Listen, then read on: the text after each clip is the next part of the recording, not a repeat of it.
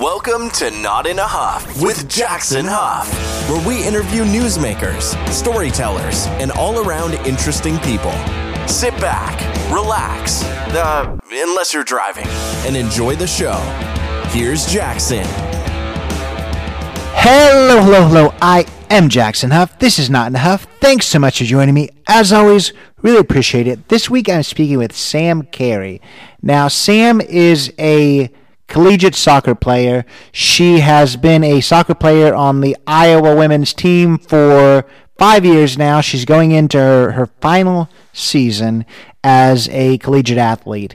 And of course, I like to talk to athletes from, from all walks of life, people that's been in the Olympics, people that are doing sports that we haven't heard of as much. The conversation with Sam, I think, is just a really, really amazing one because we get into what it's like to be a collegiate athlete, what it's like to be recruited as a freshman in high school, not even knowing what you want to do with your high school career, and now you're having to already make that uh, that next step, that next decision, which is tough for for a young person. Uh, we're going to talk about what it's like to be a, a collegiate athlete. You know, she had some some troubles in the very beginning. She took the spot of a, a senior as a freshman. That didn't make her a lot of friends. Um, there was some drama, some cliques going on when she first started, uh, which really took a toll on her mental health. We're going to talk a lot about the mental health aspect of being a, a, collegiate athlete because it's it's real. It's a real thing. You know, there's so many pressures there between performing well, between you know doing well academically. You can't forget that side of things. Uh, that uh, it, it's something that we're learning a lot more about now. I mean, uh, we should have learned a lot about it in the past, but it's coming more to light now through, frankly, some some tragedies that have happened because of it. So we're going to be really honest about that. Uh, Sam was really amazing talking about her her journey in that, her journey from uh, being a perfectionist and being too hard on herself, and the mental tolls that that took. Uh, we're going to talk also about just the new world of NIL, which if you don't know, you know, you're not a, a college athletic fan or you're not from the United States, it stands for name, image, likeness, where now college players for the first time can legally, because it's been happening for a long time, but legally be paid for brand deals, things like that. They're still not technically being paid to be an athlete. They're being paid to sponsor things or promote things, that kind of thing.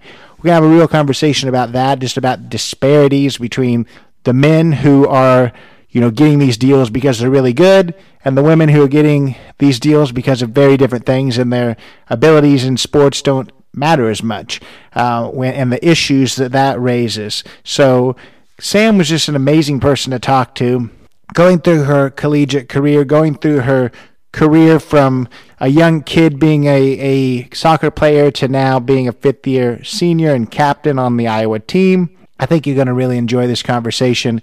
I learned so much. You know, I know I already know a lot about college athletics.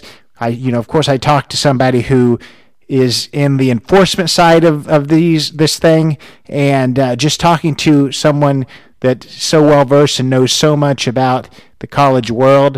Uh, I think that you're going to enjoy this. She actually wrote a book kind of laying out, hey, this is what it takes to be a college athlete um, for the athlete and then also hey parents this is what it's going to take for you to support that person so I, uh, I, I learned so much and i think you're going to enjoy this one here is sam cary i'm here today with sam cary miss cary how are you I'm doing great. How are you? I'm good. I'm good. Hardest question the whole evening. Just introduce yourself.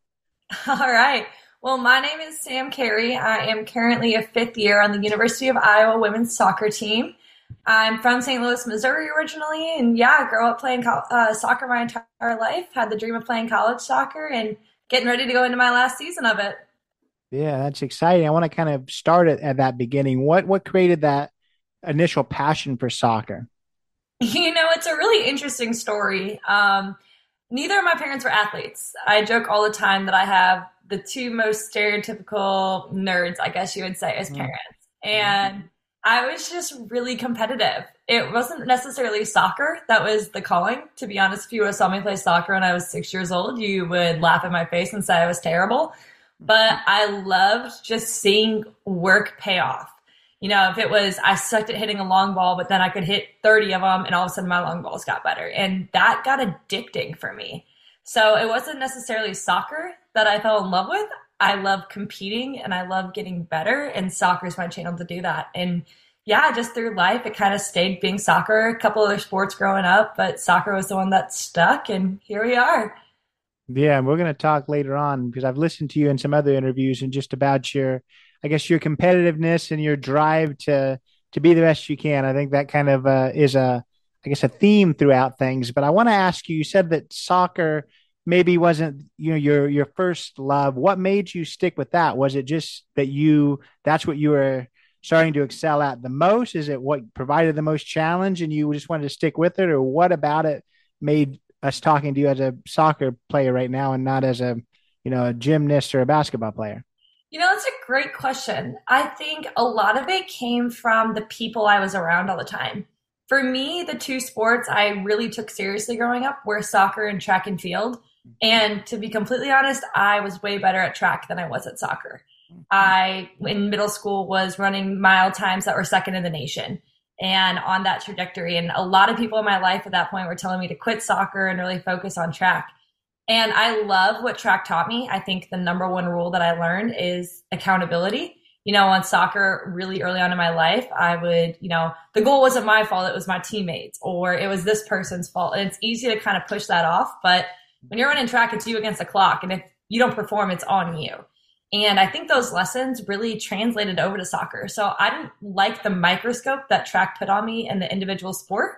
I like being around people. I'm a very extroverted person. So of course track, you know, has its team aspects, but I loved the family that I had in soccer and the lessons that I learned in track. So I was able to apply those lessons from track and bring them into soccer. And once I really learned those strides about, you know, having that accountability, working hard for something, that's when the goal of playing college soccer kicked in for me. And so it was like, at that point in my life, I was going to do it. And this was a decision I made seventh or eighth grade. And there was no looking back once I jumped two feet in.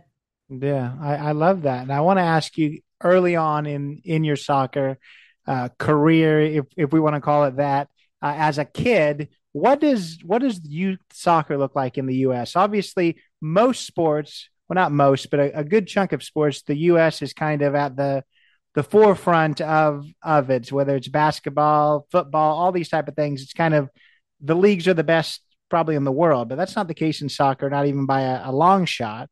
So, what does the development look like? Is it is it pretty strong within the U.S. or, or talk about kind of that development from a six year old all the way up to to being a collegiate athlete? You know, I obviously don't know a ton about other sports processes. However, I would say US soccer and the way that it has developed has become one of the most complicated processes to navigate as a young athlete. You know, soccer is probably one of the most popular kids when you sign your kid up for a sport, like a six year old up for a sport. I feel like soccer is always one of those that come up. The issue comes into play, and like many things in the United States, it's all about money. It's all about competition. Everyone wants their kid to be the best. And that makes sense. Don't get me wrong.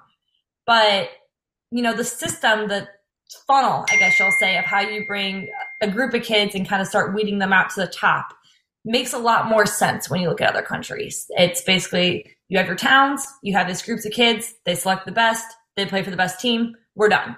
And they slowly grow them in academies and the way they go from there.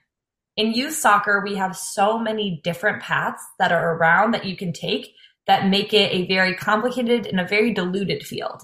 So you have USYS, so USU Soccer. You have National League. You have ECNL. You have Girls Academy. You have EPL. Like those are just leagues that come to my mind at the top of my head that offer mm. soccer from U11 through U18. So fifth grade through senior in high school. So as someone who wants to play college soccer, of course I want to play against the best of the best. I want to play where the college coaches are going to be, where they're going to scout me and all those things. Well, it becomes really complicated when out of St. Louis, let's just say, there's four teams. One's ECNL, one's GA, one's whatever. And how do you choose which one's the best? And then naturally, the best players out of that pool are now separated amongst four teams, let's just say. Mm-hmm. So, US soccer is a very, very complicated process. And then you have, you know, these events, of course, are competitors. So, the National College Recruiting event for the ECNL is going to be at the same time as the GA. So, college staffs have to split up about where they're recruiting from, and you get less eyes on you. Hmm. So naturally, as we know about most things in the US, everything is about money. And that's a lot about how US soccer has kind of started to develop. It's very much about, you know, you can get to the big fancy leagues and the big fancy showcases if you pay a lot of money.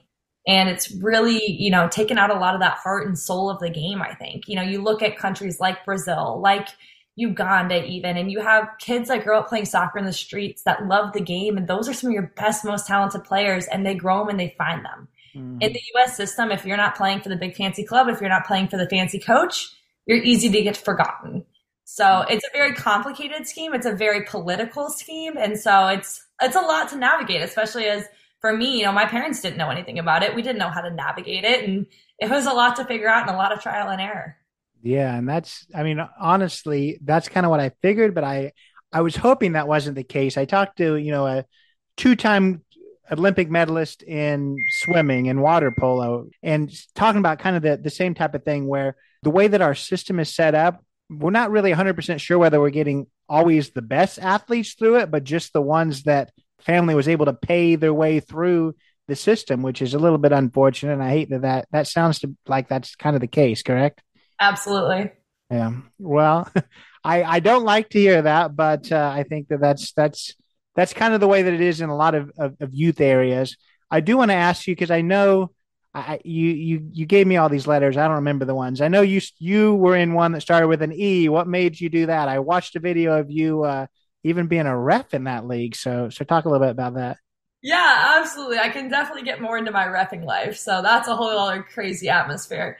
But so I grew up playing in the ECNL. Um, and at the time, the crazy thing is, like, I can say at the time. So I've been in college for five years now. So I started playing in the ECNL when I was 13. So that's nine years ago, which is really crazy to say out loud. Mm. And with that, that was at the time the best team in St. Louis. And that was the best club that we had in St. Louis. So that was my natural option. You know, a really funny story was, like I said, around seventh grade, I had this goal of playing college soccer. And both my parents were like, all right, we have no idea how to do that. So, like I said, my dad's kind of a nerd and he went to school at the University of Illinois. So the university invited him to go give a lecture about whatever it is he does. And they're like, okay, we'll offer to pay you. And he's like, I don't want your money. I want a one on one conversation with the head soccer coach at the University of Illinois. And so I was in seventh grade. I had no idea this happened. And he sat down with her and was like, all right, my daughter's 13. I'm not asking you to recruit her. I'm not asking for anything like that. But where do we need to be and what do we need to do? So that's honestly how my parents figured out how to navigate the process. And she was like, you need to be playing for this coach on this team. And we're like, all right, sounds good. I tried out for the team and I made it. So it's kind of crazy. You know, like I was fortunate to catch that lucky break. And if it wasn't for that, I don't know where I would have ended up. But yeah, so I played in the ECNL and I would say that that's the top women's league in the country. Obviously, I'm a little biased. There's so many different talents in different regards. But in the St. Louis area, it's definitely the most dominating team. You're talking about how you were 13, 14 at this time. But I know that you, the recruiting in, in soccer starts really early. I think that you committed to, to Iowa when you were 15. So what, what's that look like? What making such a, you know, a drastic decision, you know, I, I, I work in higher education. I work in, in admissions and advising. So it's always, I mean, it's even strange to me that at 18, 19, we're asking people to figure out what they want to do with their life. And at 15, we're even moving it even earlier that you had to pick where you want to go to school and kind of think of that academic side too. So what what was that like? I feel like that's a, a lot of pressure for a 15 year old. Yeah, it was absolutely nuts to be completely honest. So luckily since then the rules have changed and they've delayed it a little bit. So now girls can't be contacted by coaches until June 15th going into their junior year.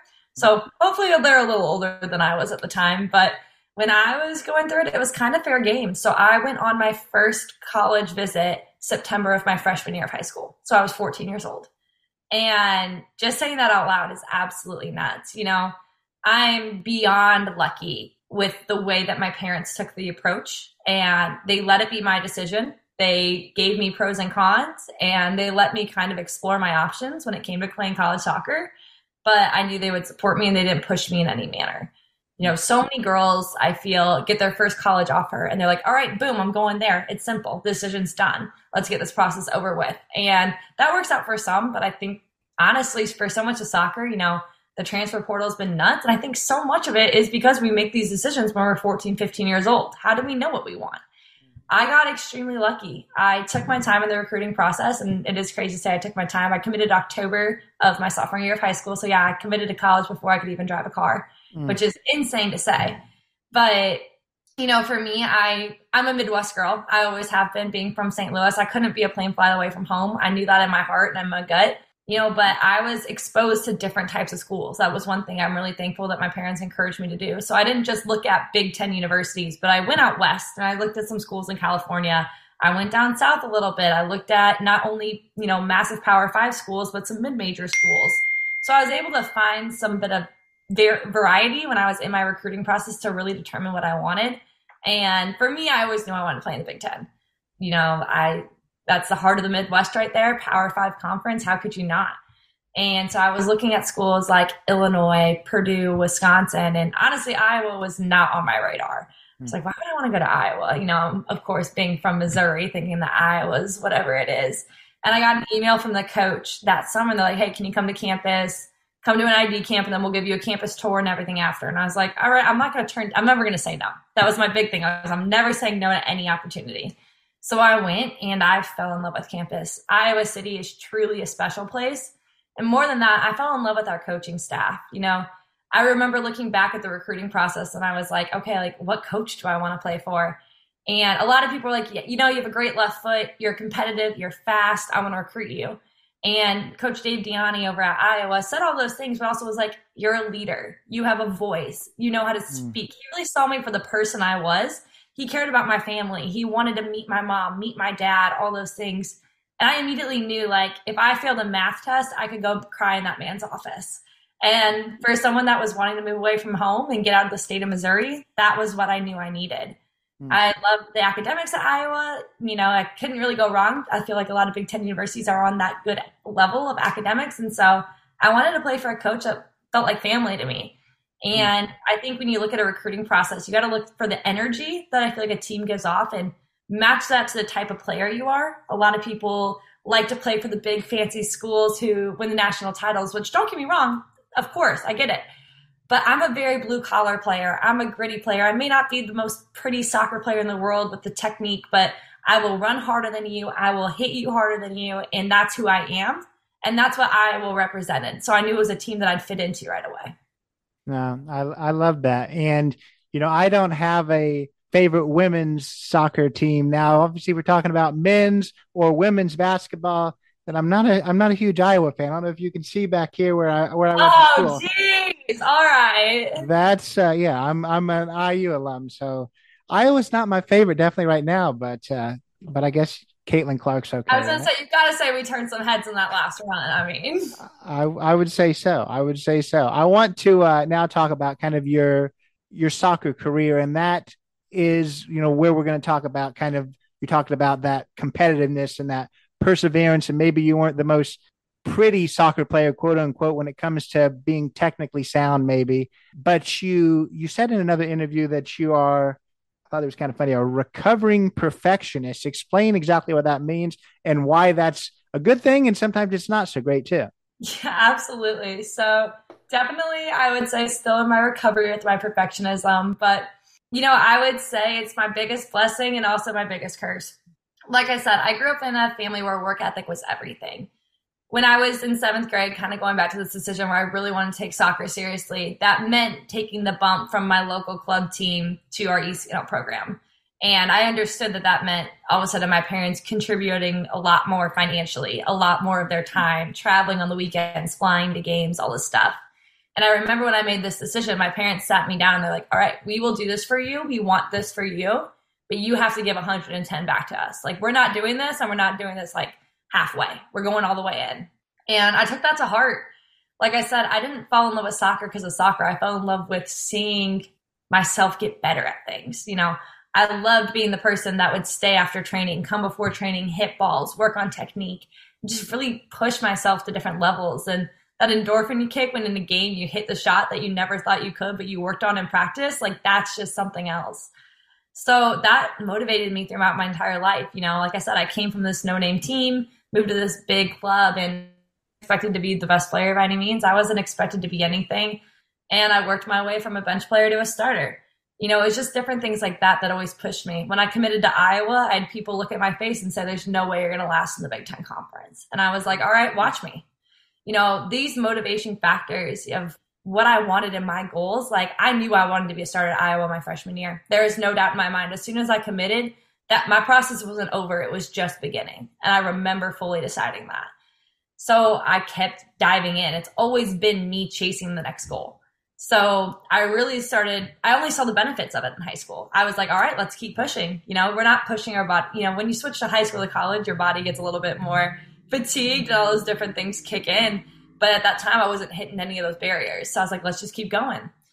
My biggest sign of the downfall of my perfectionism definitely came my freshman year of college. I mm-hmm. was in the dream situation. I was on a team with 13 seniors that year, and I was the one freshman in the starting lineup.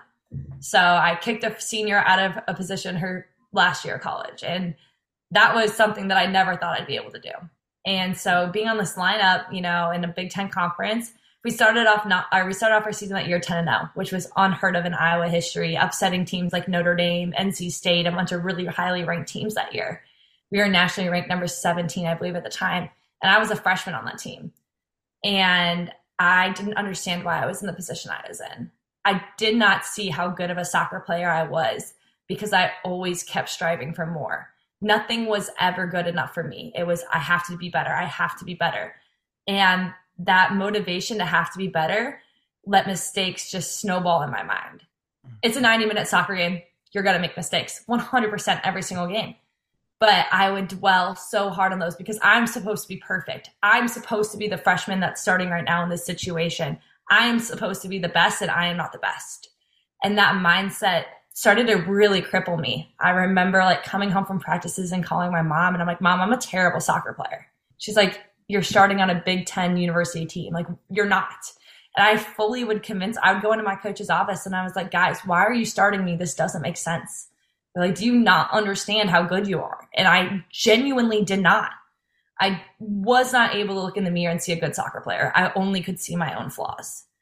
So it took a lot of time for me to really break my mind in that regard. And it took me going to therapy, which is something I'm very open about being a, in sports psychology. I think it's something that's not talked about enough in sports athletics. And obviously, we're starting to see the trend start turning, which is incredible to see. And for me, it was my own battle. You know, I've been told my entire life I have to be mentally tough. I have to be stronger. I have to be almost robotic. I remember there were times my freshman year I used to pride myself about not having emotions. I thought it was the coolest thing. I was like, you can't touch me. I'm fine. I'm fine. Everything's fine until I wasn't fine. And finally, when I remember I was driving home from a practice, just breaking down in tears, talking to my mom about how bad I am. And she was like, Sam, like, this is, you don't have the same light to you. You're not having fun. You're not enjoying the game. Like this should be the high and you're not enjoying it. And at that moment, I knew I had to do something about it. So I started sports psychology. And, you know, like I said, I'm still recovering from the perfectionism and it's great on some aspects. It drives me, it makes me better. I will not be complacent because there always is someone better and I'm always chasing that goal. But I also am a little bit better at looking in the rearview mirror and celebrating those successes. That's the thing when it comes to to sports and definitely college sports that you know it, it's almost looked at as a pedestal of the people that are are tough and that don't get rattled and that you know even the commentators talk about oh look that person you know doesn't get rattled or they don't show their emotions which is almost a you know looked at as a good thing which is not always the case just like you were saying do you you said that it's it's changing. Do you think it's because just you know the, the public is accepting it more and realizing this? Or do you think that the culture when it comes to you know the administration the coaching staffs at all of these places are actually taking you know taking to heart people's emotions and everything not just telling everyone you gotta you gotta be tough or the next person will take your spot you know i think it's a little bit of both i think a lot of it is athlete culture in general i don't know that it's necessarily the pressure we get put on from the public but the pressure we put on ourselves. Most athletes are going to be your extreme perfectionists who take everything to heart, who care about every single detail. And that mindset, not being able to let that go, can really, like I said, like it happened to me, drive someone down a hole. On top of that, it's extremely tragic to say, but I think it's taken some unfortunate eye opening events to really see the impact. you know, being a college soccer player, my mind immediately goes to Katie Meyer, who's a tragic situation out of Stanford University who committed suicide in March of last year. But it wasn't until that happened that my team started being open with each other. I mm-hmm. remember my coach sat us all down and really we had a good conversation. And it's tragic that that was the trigger of the conversation, but at least a conversation was had and it has still been had. And I will greatly respect the way that my coach handled that situation and we have going forward. And unfortunately, for a lot of people, it took tragic events like those to really make the change. But at least the change has been recognized a bit more. And I know that, you know, I think there was six or seven college athletes that committed suicide last year alone, which is absolutely horrific to say. But in light of that, the response has been beautiful and it's been opening. And even, you know, being an Iowa athlete, you have Patrick McCaffery, who's supposed to be big tough on the Iowa basketball team, was very open about taking a step back from men's basketball season this year for his mental health. And the support and the unwavering love that he got from the, not only the athletic department, but fans. That was the first time I really saw a change because, you know, there's one thing about female athletes being vocal, and that's, you know, the exception that we have it's even tougher for men athletes, male athletes, I believe, because there's so much more stigma beyond it. So seeing the love that he got, it really helps show that something was changing. Yeah. I want to talk about that that first year. You'd already talked about how you, know, you took the, the spot of a senior, which I I've heard you talk in, in other interviews, and that didn't necessarily make you the most popular person. Talk about how you navigated that. You know, obviously I don't know I, I mean, I, I, don't know the first thing about your coach, but in that interview, you talked about how, you know, he said he told you that not a lot of people like you right now, which makes, I mean, that that that doesn't feel very good to me that somebody would would say that. So I just wonder how you navigated that, and then I guess I guess what what doesn't make sense to me is how that culture was was allowed to to even take place for a little while because I know later on you talk about the culture changing and you being a part of that, but how was that allowed in the beginning? Yeah, sounds like a kind of a, a hazing, which I was isn't so great. It was a crazy situation, and I am a firm believer that everything happens for a reason. And I will say, my high school life was not easy. I was always the girl that was labeled the try hard. I mm-hmm. was the one that was not popular in high school to an extent where I had people talking about how I should go kill myself. Mm-hmm. And once you face that as a junior in high school, I feel like you can take on just about anything. So I firmly believe that my life was set up for a reason away. So I actually graduated high school early, mostly because of the situation. I did not enjoy high school. It was not the people for me to want to be around. So I was like, I'll take this opportunity with college soccer and let's just go for it. And yeah, in my first semester, I definitely came in and made waves in some way. Um, the funny thing I like to say is Hey, I've had someone look at me and tell me I should go kill myself. Nothing you say is going to phase me. I'm going to keep being me. And that became one of my biggest blessings throughout my college career because I could always lean back on that. And I knew who I was.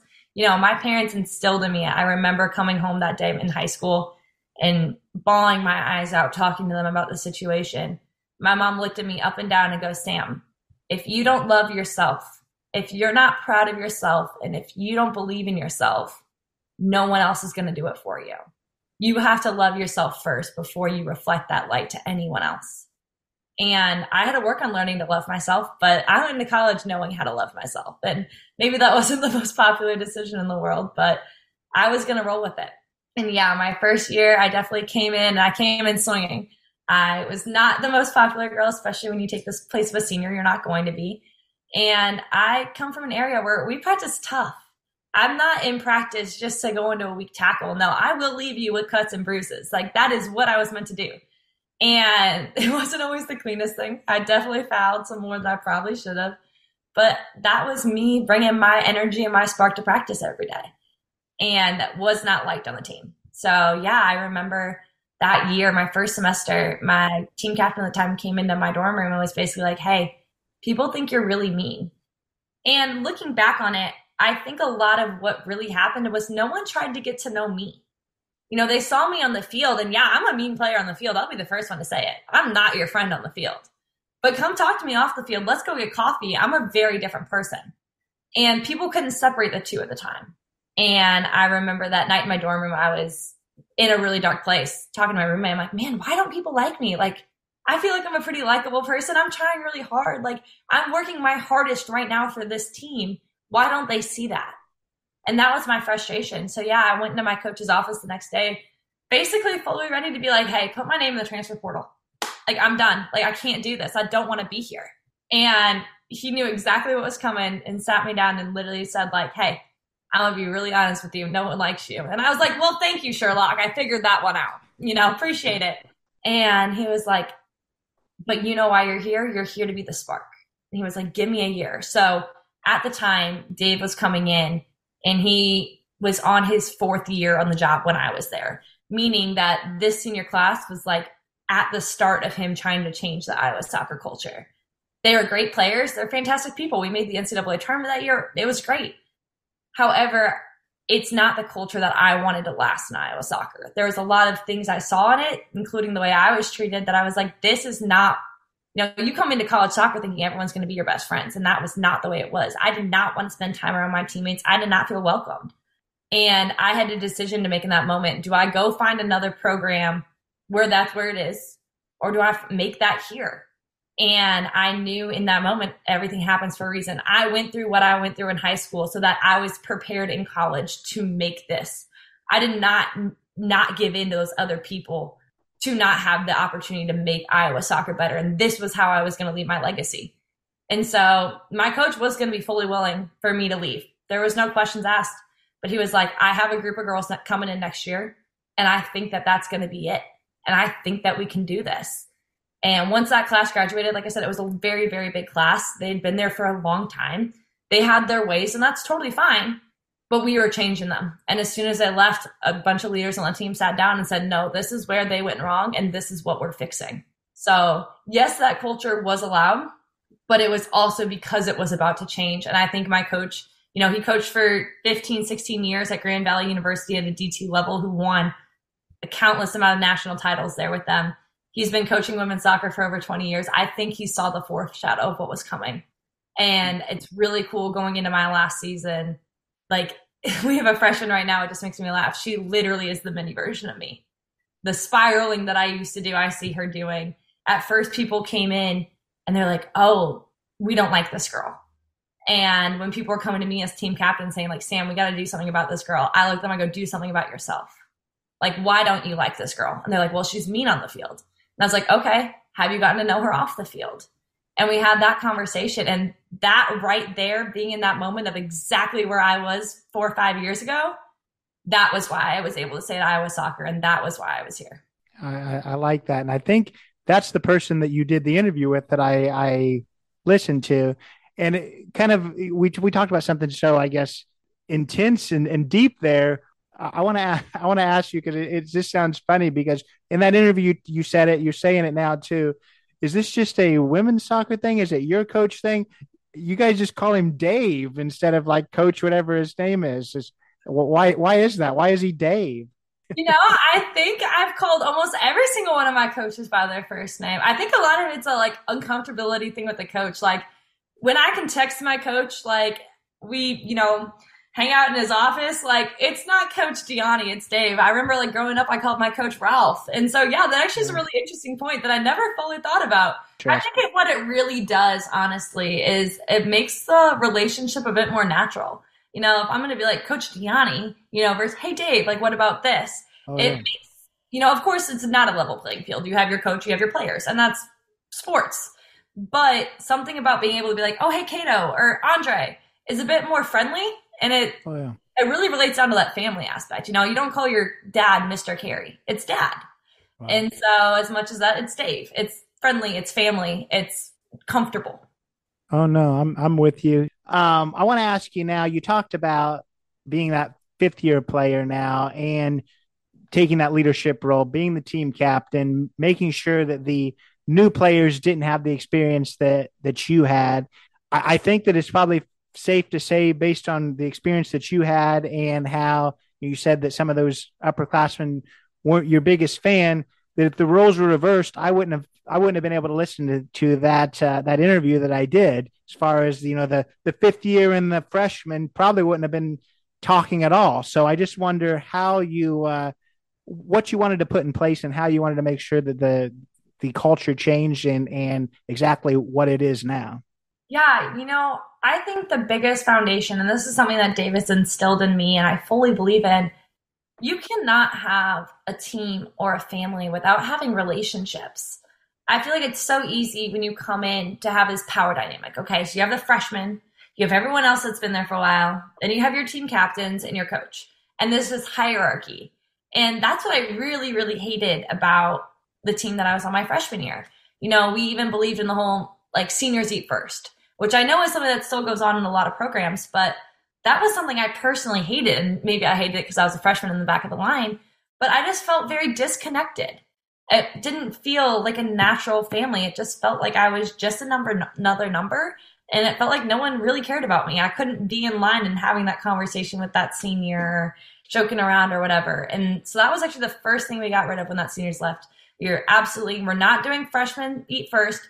We're not doing freshmen carry things off the bus. We're a family. We're a unit. We do everything as a unit. And even for me, like I fully believe in service leadership. So as a team captain, I eat last that is what I believe in because I am here to serve as much as I'm here as to be a part of the team. So I think changing the mentality, one thing I really do, and it's something that Dave encouraged me to do starting my sophomore year, and I've built it is every single time a new player comes into our program, we go out for coffee. I get to know them as a person because that's what I felt was missing. You know, people had this identity of who I was on the field, but no one took the time to get to know who Sam Cary really was what my life story is, what I've been through, what I care about, what I like doing for fun on the weekends, what TV show I binge, all those random things. And I think that that's why you need to have a family because you're not going to listen to me if I'm talking to you in a field if I don't know you. Because you're like, who, who are you? You know, what are you talking about? Like, you don't care about me. You know, the first question I ask anyone coming into our program is, what is your why? Like, why do you play soccer? Because everyone can have a different answer to that. And that's fantastic. But if I'm talking to you and I don't know your why, I can't help motivate you in the right way. Mm. If your why is to be a professional, great. Let's get you there. Let's work on that. If why is to prove some of your haters wrong, that's fantastic too. So when you're messing up, I'm going to say that hater's name in your ear and you're going to know what I mean. So getting to know people on a personal level has been one of my biggest goals because that's how you build a family and that's how you build foundations. It's nothing about a hierarchy in Iowa soccer right now. It is not, I don't care if you've been here for a semester, if you've been here for five years, or anything in between. We are a group, we do this together, everyone matters. And I think that's the staple you have to do in building a culture. And the joke is right now, like, I was joking with some of our freshmen earlier, like, it's supposed to be freshman hazing, right? I think I get hazed more than anyone on the team. The new joke was that it's fifth year hazing or something like that, mm. which don't know how I feel, but yeah. you, know, you have to be willing to be vulnerable, get laughed at a little bit, and it's what makes everything more fun. So, like, we got rid of the hierarchy, we got rid of the egos right away, and we're here as a family from day one. No, I I love that, and I, I love that you you know you talked about finding people's why. That's that's a huge thing. That's I say that to to students every day. Just we got to find your why because one, it's going to help me understand you better and but more importantly when things are getting tough you know in that practice or you know you're staying up until 2 a.m studying for that exam if you keep that why really close to the the forefront of your mind it's what's going to keep you going and keep you motivated so I, I, I love that. I love that. That's uh, that's something that you that you talk to people about because that's powerful in in every aspect of life for sure. I joke all the time. I'm like, so everyone, you know, you wake up, you say, "How are you today?" And my response 100% every single day on the team is living the dream. And that's become a big joke. And one girl asked me recently, she's like, I can't tell Sam when you say living the dream if that's like sarcastic or if that's real. And I was like, listen, I decided at one point in my life that it was my dream to play college soccer, and I am here. Every single morning, it might be tough to get out of bed. It might be, you know, your legs are sore, your body's sore. It happens. I am living my dream. So I have to remember every morning, I like living the dream. Like we're here it's a great day to play soccer. Let's go do it. And so that's my why. No, that's that's awesome. And we've talked only about soccer. You threw that other thing in. What's your favorite show to binge, Sam? Oh gosh. So right now I'm going back through Dance Moms, which I don't know if my fiance truly appreciates. um, I'm a reality TV show person. So Amazing Race, Survivor, anything. Like I am all about reality TV. I like it. I like it. I want to ask you as a, a fifth year player, what that looks like as far as as I guess being on campus. Have you have you already graduated? Are you in? It doesn't look like you're in a dorm right now, unless you've got some pretty nice dorms. So, what's fifth year look like as a as a college player? Yeah, so I do currently live in a house. I live in a house with three other college girls. We've lived together since our sophomore year and don't hate each other yet, so that's a pretty big improvement. Um, yeah, as a fifth year, it's a bit interesting. So I'm actually graduating this May with one of my degrees. I'm a double major in public health and sports studies. So in May, I'll be graduating with my public health degree from the University of Iowa. And then because I'll be within a semester of graduation for my other degree, I actually only have to take three semester hours in the fall. So mm. really, really light class load in the fall, which will be amazing and a blessing. And I'll graduate with my sports studies degree in December. So a little bit of finagling to make it work in my favor. But yeah, so I've been in college for nine semesters now. I'll finish with 10 semesters under my belt, which is a bit crazy from coming in early and staying late. But yeah, it's came in with transfer credits. I actually changed my major about five times, so I'm pretty lucky that I can graduate the way I am. But it's it's interesting just because I get to focus a bit more on soccer and you know those coffee dates with teammates and stuff, which is a huge blessing to be able to have that free time in my schedule. Another huge, huge topic, and that is I talked to somebody, oh goodness, it's probably a year, maybe maybe a year and a half ago, who was the director of compliance for the Pac-12, and he talked all about you know the changing environment when it comes to NILs, which of course is name and image likeness, which is something that came about not that long ago, and I think since you've been in school. What uh, I guess what are your overall thoughts when it comes to to all of that, and then more importantly, because what really matters is you know the sport. How much do you think that it's it's changing sports as a whole, college sports, anyways? Yeah, you know, it's really interesting. And like you said, you know, early in my college career, NIL was not a thing, and I've been in college with the change. I think NIL brings amazing opportunity for student athletes to learn a lot of real life skills. You know, not all of us are going to go into play professional athletes and do whatever. And there's a lot of real life stuff I know a lot of people have had to learn, even as simple as like how to file taxes, how to negotiate contracts, how to have business phone calls. And so, first of all, I think it's a huge learning platform. It's interesting, actually, right now I'm in an honors project to graduate with my sports studies degree with honors, and I'm doing an in depth study on NIL and the sexualization and mental health effects of NIL. Because I think one thing that we have seen is the players that get the NIL deals are typically, at least in the female athletes world, not necessarily the most talented players, but the players that have the social media following. And, you know, I have no problem with that. Like, girl, go do what you need to do. Have fun while you're doing it. Like, that's completely like fair game, dude. It's interesting though, because it shows what we value as a society. And I think that's one thing that's really opened my eyes. And I think it's highlighted the inherent sexism in sport. Because on the men's side, you see a lot of NIL deals based on talent, based on minutes, based on stats. And you see NIL deals in the women's world based on social media. On top of that, your men's sports are getting your sports NIL deals, your food NIL deals, while your women's sports are getting your beauty and your clothing line NIL deals. So it very quickly showed what we value as a society. And I think that was probably the most eye opening thing. You know, for how it's affecting college athletics, it's everything. You know, being a women's soccer player, I'm not a very NIL heavy sport. Most people don't necessarily value women's soccer as a money grabber. I'm a, if I'm looking at an Iowa athlete, I'm going for Caitlin Clark. I'm not going for Sam Cary. That makes sense. It's visibility, it's brand, it's marketing. It's exactly what the businesses are trying to do. That being said, it's affecting all sports you know it's the schools with the collectives with the money now you know you can basically fund a whole nother scholarship off of simple nil stuff and the fact that we jumped into nil without the regulations in place of how to stop certain things how to really think things through about how we want it to happen has made it a minefield in a lot of ways.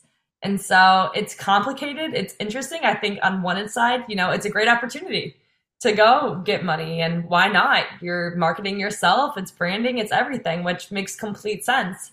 It's also you know it's given me i published a book this summer. I would have never been able to do that without nil you know there's a lot of amazing benefits to it but it's also very much used college sports as a microcosm of society yeah i i like the way you lay things out you you kind of tell it like it is because that's that's just exactly how it, it, it seems to be going, which I think is unfortunate. That on the male side, it really is to do with all to do with with talent.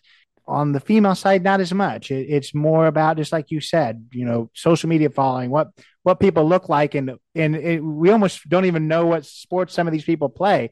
You know, I don't even remember their names. The the twin basketball players from Miami, they decided just to to stop playing basketball. They were making so much money off of of everything else. So I think that it's I don't know whether it's being done completely correctly when it's supposed to help support people in sports because I'm all about that. I, you know, I heard there was a documentary about, you know, the, the Michigan basketball team back in back in the day with Glenn Robinson and all these people. And he said, I couldn't even, you know, I was on this, you know, huge team. I was we were the most popular team in the, the country, but I couldn't even afford to buy my own own jersey at that time. And and they were making millions of dollars off my back. That's the problem. But the problem is now I feel like it, it's not even about the sports anymore. It's about everything but. So there's there's a lot. To, I think there's a lot to to figure out still, and I don't know whether it will because I feel like really what matters is just money. And just because NIL is out there now, it's basically just taking taking things that's been in the shadows for a long time and just putting them in light. It's not like money hasn't always been there. So. Oh, 100%. I think one of the most interesting things is in a lot of regards, NIL has adapted and shifted in a way of we're going away from just simple negotiation deals to collectives. And that's a mm. whole other conversation because more so that can't be regulated because it's not like the university can step in and say anything because it's a private entity. So, for example, I'll be the first one to say it, and I've said it to athletic director Gary Barta's face. Iowa Swarm, I get he's something that he cannot control because it's a private entity, but I find it very interesting that we have a collective at the University of Iowa that supports football, men's basketball, and women's basketball. What about the other ones of us? So my friend on the women's basketball team can make money from a collective, and I can do the exact same thing and get nothing for it. And I understand that that's a private entity. There's nothing that the athletic department really can do. But once again, it shows value on what we care about. So who am I to be a women's soccer player? You know, if I'm not on the women's basketball team doing all this stuff, I am undervalued. Does that mean that the university or the collectives don't see something in me? Don't want me to be a part of something. And so I think it raises a lot of questions about what we value again. I, I agree with that. I I mean I, I'm always trying to find ways to to challenge people and play devil's advocate. I agree with that 100. percent But I guess the question that I, I feel like people would say to that is, before NIL, it, it was kind of the same way, really, wasn't it? That all these other sports were not valued. And I don't know whether because they weren't revenue drivers or, or what the case was, but I don't. Do you think NIL has really changed that, or it's just amplifying what's always been a problem? Exactly. I don't think NIL has changed anything, but it also hasn't done. I think there's opportunity for NIL to do the contrary and start closing the gap if it, when mm-hmm. it's used correctly. And I think instead we've just amplified the problem. Yeah, absolutely. And do you think you know, you talked about how the athletic director says, you know, this is a private entity, there's not much I can do. Do you think that it would be possible or something that should be looked at that, hey, they may, obviously you can't control a private entity, but the universities should have more say in, hey, if you're going to support these things, you've got to, you've got to, you know, open the umbrella a little bit bigger for, for everybody else. You think that's productive or, or would just drive people away from donating at all? And that's the issue. You know, I do understand, you know, money is limited. So if you say I have enough money in this collective to donate to three sports and I'm going to choose these three, well, would you rather those three sports or would you rather nothing? So I, you know, like we said earlier with you soccer, we know that this country and the way we value things is all on money. And so why would you th- turn away millions of dollars just because they don't support everyone? So from a complete logistical standpoint, I 100% understand it. However, that doesn't mean that it's right. oh yeah. I, I hear you. And I think this is obviously a I, I started it by saying this is a huge topic. It's something that I think we could spend the whole time talking about, but but I, I think that you know it's so new that we'll just have to see exactly what happens. Yeah, so we've kind of got to leave that part part of that. Um, when it comes to soccer and, and collegiate soccer, it looks like the the season's from August to November, right? Yep. So what what happens the rest of the year? I know a lot of things are very regulated when it comes to college sports. Are you able to practice with the rest, with your team in in the spring too? Is there summer practice? Is it just you're there for the fall, and then in the spring, just have a good time, or what's happening? Oh yeah, practice does not stop. So yeah. August first is the start of preseason. Majority of years, obviously, there's weeks where that shifts, but preseason starts August first. We all are in campus. I believe I'm said I'm going to report to campus June second this year. So it's not like soccer's not happening. We're just not allowed to work with our coaching staff. To be honest, it's very problematic that we are not allowed to work with our coaching staff this early, and it's something that is in proposal to get changed. Women's soccer is the earliest sport to start in the NCAA calendar. And with that, like, for example, next season, preseason is August 1st. Our first non conference but countable game is August 15th. Hmm. That is two weeks that we are not allowed to work with a coach. Not, like, technically, the first time we are around each other to get a team together and start competing. And I think that is why you see so many injuries happen in the non conference season of women's soccer because how are you supposed to prepare for it? So that's one issue entirely. But getting off of that tangent, yeah, so we'll be in season from August 1st through typically like the final four is the first week of December. So that whole time we're in season, we have once you get out of season, you have two weeks off and you're back at it. That's technically your non conference period. So we are allowed eight hours of practice four with a ball, four without a ball. So conditioning and strength training versus on the field with our coaches. And then immediately jumping back into the spring, we basically go back into 20 hour weeks. So mm. our schedule is the same as fall, except that we're not traveling every weekend. We have practice six days a week. We're lifting four days a week this spring. So it's technically from a lot of standpoints, a lot of people say it's physically more tiring in the spring than the fall. And that hmm. makes sense though. You're building your body, frankly, for it to be torn down again. Like that's the whole system. And then, yeah, so we started that 20 hour period. We like started an eight hour week, then you'd get to that 20 hour period. So that's January through May. And I'll go home for three weeks and then be back here in June. So it is a never ending cycle. In the spring, we're allowed five game days. So how you split those, how you do. So a lot of people will do like jamboree style. So we've done in the past where you play you know, Drake, Iowa State, Iowa, and Mizzou will come in and we'll play like 45 minutes against this team and 45 minutes against that team. That's one game day. Or you just play a straight up game. We had a game against Mizzou last weekend. We're going to Mar- Milwaukee in two weeks. So we still play. We're around all the time. We're around each other all the time. And honestly, it's a huge developmental period. For Iowa soccer alone, we had six new faces come into our program in January, whether that be transfers or we had three girls graduate high school early like I did. So we're getting them into our program. We're acclimating. We're kind of figuring out what we're bringing into this fall. That way, we'll all leave in May with a plan about whether we're playing in a summer league, whether we're coming back to campus, what that looks like, and then kind of hit the ground running. That way, we're ready to go and on our game come August 1st. Yeah, that makes sense. So, what I I guess I wonder about you say that you're going to report in early June and you can't work with the, the staff until August. So, are you working with each other with just without the coaches there? I, what what's that look like? You just spend two months just just with your team, or I, I guess I'm wondering. And what are the coaches doing? They're they're not able to actually do anything for you. I, it just seems really strange to me. Yeah. So when I say coaches, I'm talking about our soccer specific coaches. So a lot of time in the summer, that's prime recruiting time. That's when a lot of the youth leagues have their regional, their national tournaments and stuff like that. So that's where a lot of their mindsets are at. We are allowed to work with our strength coach, which is a huge advantage. So all of our summer weightlifting, all of our summer conditioning, we have through our strength coach. And that's why we get there in June. That way, we're physically in shape, we're lifting, we're ready for that injury prevention period. Like I said, so many girls get hurt in that preseason because they're not ready. They have taken weeks off of lifting. You know, their body's not in shape enough to handle a 90 minute intense game. So that's what we're doing. And then we do captain's practices. So as a group, we will fully run a practice together. You know, myself, I've been in the college game for five years now. I, I know what a typical practice looks like. So we just draw them up ourselves.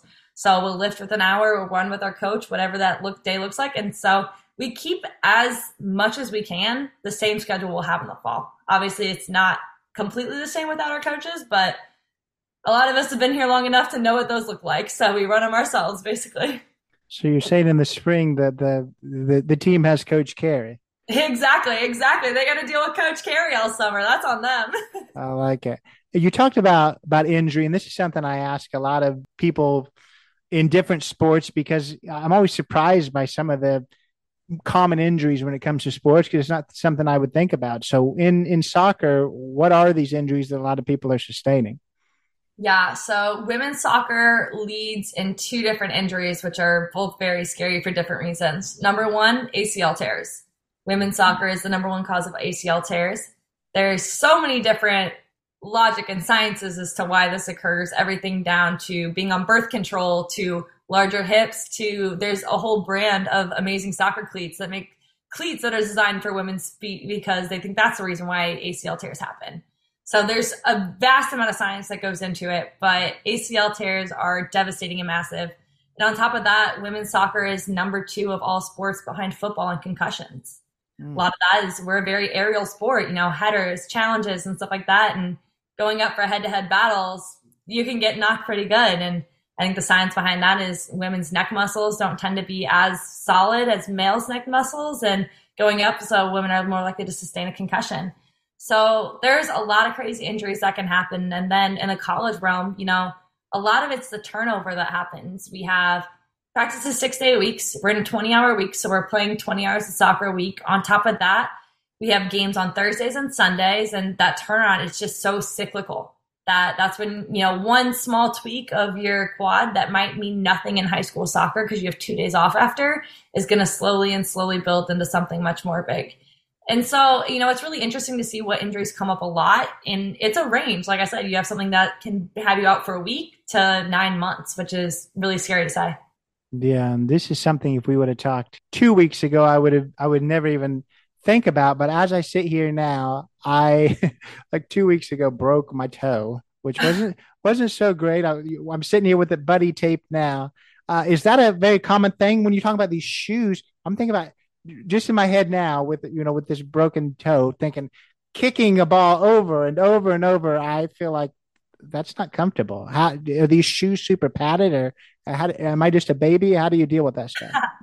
well, luckily, it's not that the shoes are padded. A lot of it comes into the technique you kick with. So, weirdly enough, a lot of people like that don't know soccer aren't really aware of this. But your toes have nothing to do with the way you strike a ball. It's all with the top of your foot and your laces and your instep. So, you know, it's really interesting, and a lot of it's just kicking balls over and over. I will say this is really gross. I don't have three toenails like because they've been stepped on so much or hit all the time. So there's a lot of weird things that will happen. Um, but at the second point, when you're playing college soccer, your cleats are like a glove on your foot. So I don't even think about it anymore. So it's really interesting to see just how your mind kind of forgets about that aspect. I mean, I I, I guess I kind of knew that the I, I'm just so you know broken toe focused right now that I, I I do realize now that soccer you're not really using your your toe, but I feel like anytime you're using your your foot, any you know those are those are loose things that could happen. So I I, I hear you. What I want to ask you now is about that book. You talked about that you you wrote a book last summer. Talk about that. What what was what's that all about? Yeah, so you know, randomly I I work for a company called Girls Soccer Network and they're an amazing company that is a social media way of, you know, promoting young girls in the game. And we work with everything from girls who first take their touch on a ball through pros. And so it's something I actually got through through NIL. And I started working for the company because I love their mission and I see what they do. So through that, randomly this summer, I was talking to my boss and I was like, I think there's a place here to write a book. And she was like, well, okay, like sign me up, let's do it. And I was just thinking a lot, you know, you talked about earlier, like youth soccer can be so confusing on top of that, you know, there's so many things that happen in college soccer that I was not prepared for. Whether that be what does preseason look like? What does your schedule look like? How do you deal with missing classes three days a week? All these different factors that really don't come into your head when you're deciding to play college soccer, like as a seventh grader, like I did. I didn't have an older sister, as I call it, who went through the process, who knew what was going on. So I decided to become one. And I wrote a book called The Do's and Don'ts of College Soccer and with that, I came up with the 10 chapters, which I deem as the 10 most important things that I've taken away from college soccer. Everything from recovering from injury, mental health, missing school, preseason, dealing with season, what off season looks like. And then even my last chapter is probably my favorite, and it's a for the parents chapter. You know, as much as we're getting into this as players, no one really warns the parents either. And what I did is I didn't want it just to be from my voice because I've had my own set of experiences, but I understand that experiences obviously differ. So I reached out to my college soccer community. As much as we all hate each other in the field, we all are pretty tight knit. It's a close world. And I asked people, you know, what would you say about preseason? What would you be your biggest do or your biggest don't? You know, how did you do this? And through that, I wrote a book about it. It's been an amazing process. And I think the coolest thing for me is the amount of outreach back I've gotten about it, the amount of people that have read the book and said, like, like they bought the book this summer going into their freshman year in college and saying it really helped them. Or mm-hmm. even the other day, like someone bought their book for someone's birthday and I like personalized autographed it and they said like it really is just a different way of looking at things. And like I said, my whole meaning behind it was I never had that older sister.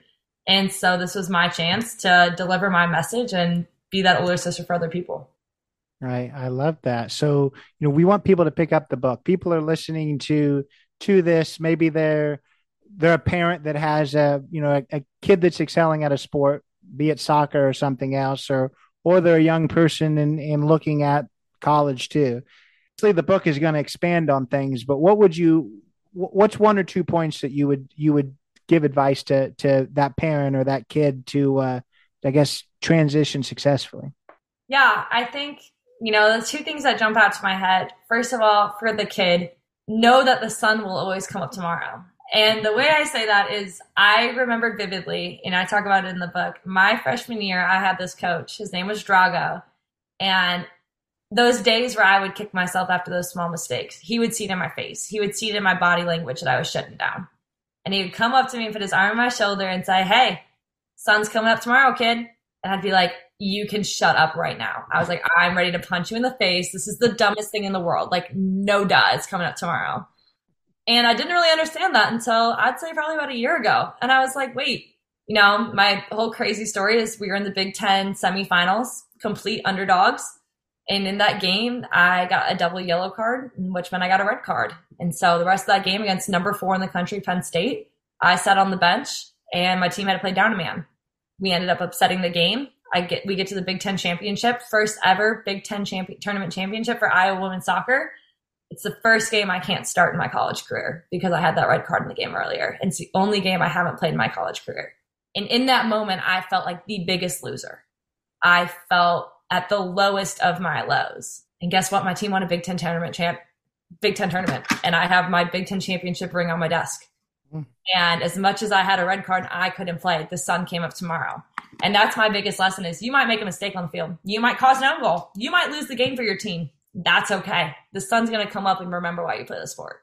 So mm. that one definitely hits deep for me. And I think for parents, you know, the one that comes to my head is college is tough on your kid. There's no doubt about it. You know, my coaches are my biggest supporters, but my biggest critics at the same time. And I remember early in my years, my mom would try to help me. You know, like, oh, you should have done this in the game. You should have done this. Leave the coaching to the coaches. As much as like through youth soccer, I think parents get away with that a lot your child needs a hug after the game, no matter if they played perfect or if they absolutely sucked. You need that hug. And so I think the importance of understanding that this is a different scenario and to be the support leader and not the coach anymore. Oh, I think those are those are both really powerful things. What you're talking about, you know, parents. What do you? How do your parents feel about all of this? Obviously, you you went from th- them saying, okay, well, if you're if you're going to be serious about this, then we'll pay for it. But if not, we're not gonna we're not gonna take all of this, you know, burden. And now for you to to be a fifth year player at a Big Ten school, to have had the success you have, I, I assume that they're very proud. I also want to ask you. I'll, I'll, let you talk about the you know them being proud there, but I heard in the other interview that you're. I, I think that they come to to most games. You you talked about how uh, they're from St. Louis. I don't know how far Iowa City is from that, but sounds like a little bit of a drive. Yeah, my mom is the ultimate soccer mom. her to death. She is everything you could ever dream of. And so Iowa City to St. Louis is about four hours. In my entire college career, my mother has missed three soccer games. Hmm. It is insane. She and she drives everywhere. She doesn't like flying. So she drove to Penn State. She drives to Rutgers. She drives everywhere. She flew out to UCLA when we played them in the fall she will be at every single game. Hmm. And like I said earlier, there is nothing that beats that hug for your mom. I don't care if you're eight or if you're 22. When I come off the field, the first thing I do is go straight for my mom and hug her. And there's just something so special, you know. My mom and I built our relationship on the soccer field. And honestly, same with my dad. You know, I joke all the time. My dad's an aerospace engineer. He was never an athlete. So I have vivid memories of going to the soccer field when I was about a fourth grader and struggling at learning how to kick a ball and like shoot it well. And instead of my dad, you know, being the one like, oh, you should kick the ball here, my dad showed up with a whiteboard and drew out the physics of how to kick a soccer ball. Uh, there's a lot of crazy stuff. But memories like that, you know, you don't get those back. I don't get the 11 hour car rides with my mom home from Michigan as we watch Gilmore Girls and eat gummy bears. I don't get those back. And I think my mom knows that too. You know, she's been my cheerleader my entire life you know, honestly, when I was growing up, she was my harshest critic, but also my biggest fan. She's driven me to everything. She's always been there and she wants to be there for the rest of the ride. And I can't thank her more for that. And I think a lot of it is, you know, I'd like to think my parents are very proud of where I'm at. I get to, you know, I was thinking back the other day, I'm like, I have what I dreamed of for so long. On top of that, though, I'm not done climbing and I'm not going to get complacent with where I'm at. And that's what I think I'm most excited about is I know I haven't hit my ceiling. And I think my parents know that they're still going to be behind me in a lot more in my journey. I, I love that. And I want to ask you now, you know, what, what the future holds. Obviously we never know for sure, but you're going into your fifth year. There's, there's not sixth and seventh years in college. So what, what, where's that journey going to take you? Is your mom going to have to, uh, to put some more airline miles on or, or what's going to happen there? I'm thinking she might. Yeah, you know, I'm taking in the last six months I have in an Iowa jersey as much as I can. And, you know, it honestly makes me teary eyed to even say that out loud. It's crazy what a journey it's been. It's been incredible. But I'm not done with soccer. There's no way that this is the end for me. And so I do have aspirations to be a professional soccer player, which is so exciting to say out loud. And I don't know where that means for me. That might mean in the United States playing the NWSL that might be moving to Europe for a couple of years and playing overseas. You know, frankly, there's not a bad option. You know, playing in the United States, my mom gets to come to every single game still. I'm sure she would, even if I'm out in LA or down in Florida. But also traveling the country, experiencing different, or traveling the world, experiencing different cultures in Europe. And the end of the day, I'm playing the sport I love for a living. So that's not a bad thing. So that's definitely the trajectory I'm on. Not sure where that journey will take me. It'll probably take me a bunch of different places, but it's an exciting thing to think about, and I'm I'm ready for the next adventure. It it certainly is exciting. So if, if people want to follow along and see where uh, where that journey does take you, where where can they connect with you? Absolutely. I'm on Instagram at sam.cary and Twitter at Sam Cary with two Y's. Well, there you go. It's been a pleasure. Don't uh, don't tell anyone else, but I, I guess for women's soccer, Iowa may have a may have a new fan this year. All right, all right. I appreciate you. Nothing, nothing else though. I'll take it. Yeah, have a good one. You too. So that was Sam Cary. And of course, as an IU, Indiana University fan, that last statement just stings even saying, but I'll tell you, she was such a pleasure to speak with. You know, you can't help but uh, root for her. Whether you root for her particular school or not, that's uh, that's up to you. But uh, I uh, I enjoyed speaking with uh, Sam a lot. You know, I, I like I said in the beginning, I learned so much from her just about you know the world of NIL, the world of you know making decisions for your future so early, uh, the cr- recruitment process in, in college sports, and you know specifically women's soccer just the world of just mental health. There's there's so many aspects of this conversation, and uh, I I really appreciate her time. You know, for for all zero of you who care about this dang broken toe that I talked about, you know, I I recorded this a few months ago. We're always a few months behind when it comes to. Uh, to releases, so everything's fine now. I'm walking normal. That uh, that was a prime thing in my head for a little while. So there'll be a, a an interview or two in the future that I, I still talk about that with a few other college athletics uh, players, you know, gymnasts and, and, some other things. So stay tuned for those amazing conversations, but me whining more about that that broken toe. Uh, but uh, yeah, with with Sam, really really appreciated her time. I will put a link to her social media. I will put a link to her book. Uh, I urge you to check that out. Urge you to go follow along with her this is your first time listening to this podcast, appreciate you being here. Go follow along with us on on Facebook, Not in a Huff with Jackson Huff, on Instagram, Not in a Huff Podcast, jacksonhuff.com. A lot of great places there. Appreciate your support. Go give us a five star review on Spotify on Apple. Even more amazing. And uh, if you've got some time, go on Apple and leave a written review. That's even more amazing yet. So I appreciate you being here. If you do nothing else, catch us next week. Another great guest. Take us out, Chris. This has been Not in a Huff with Jackson Huff. Thank you for listening. Be sure to join us next time where we will interview another amazing guest who is sure to make you laugh or make you think. Or, hey, maybe even both. But until then, keep being awesome.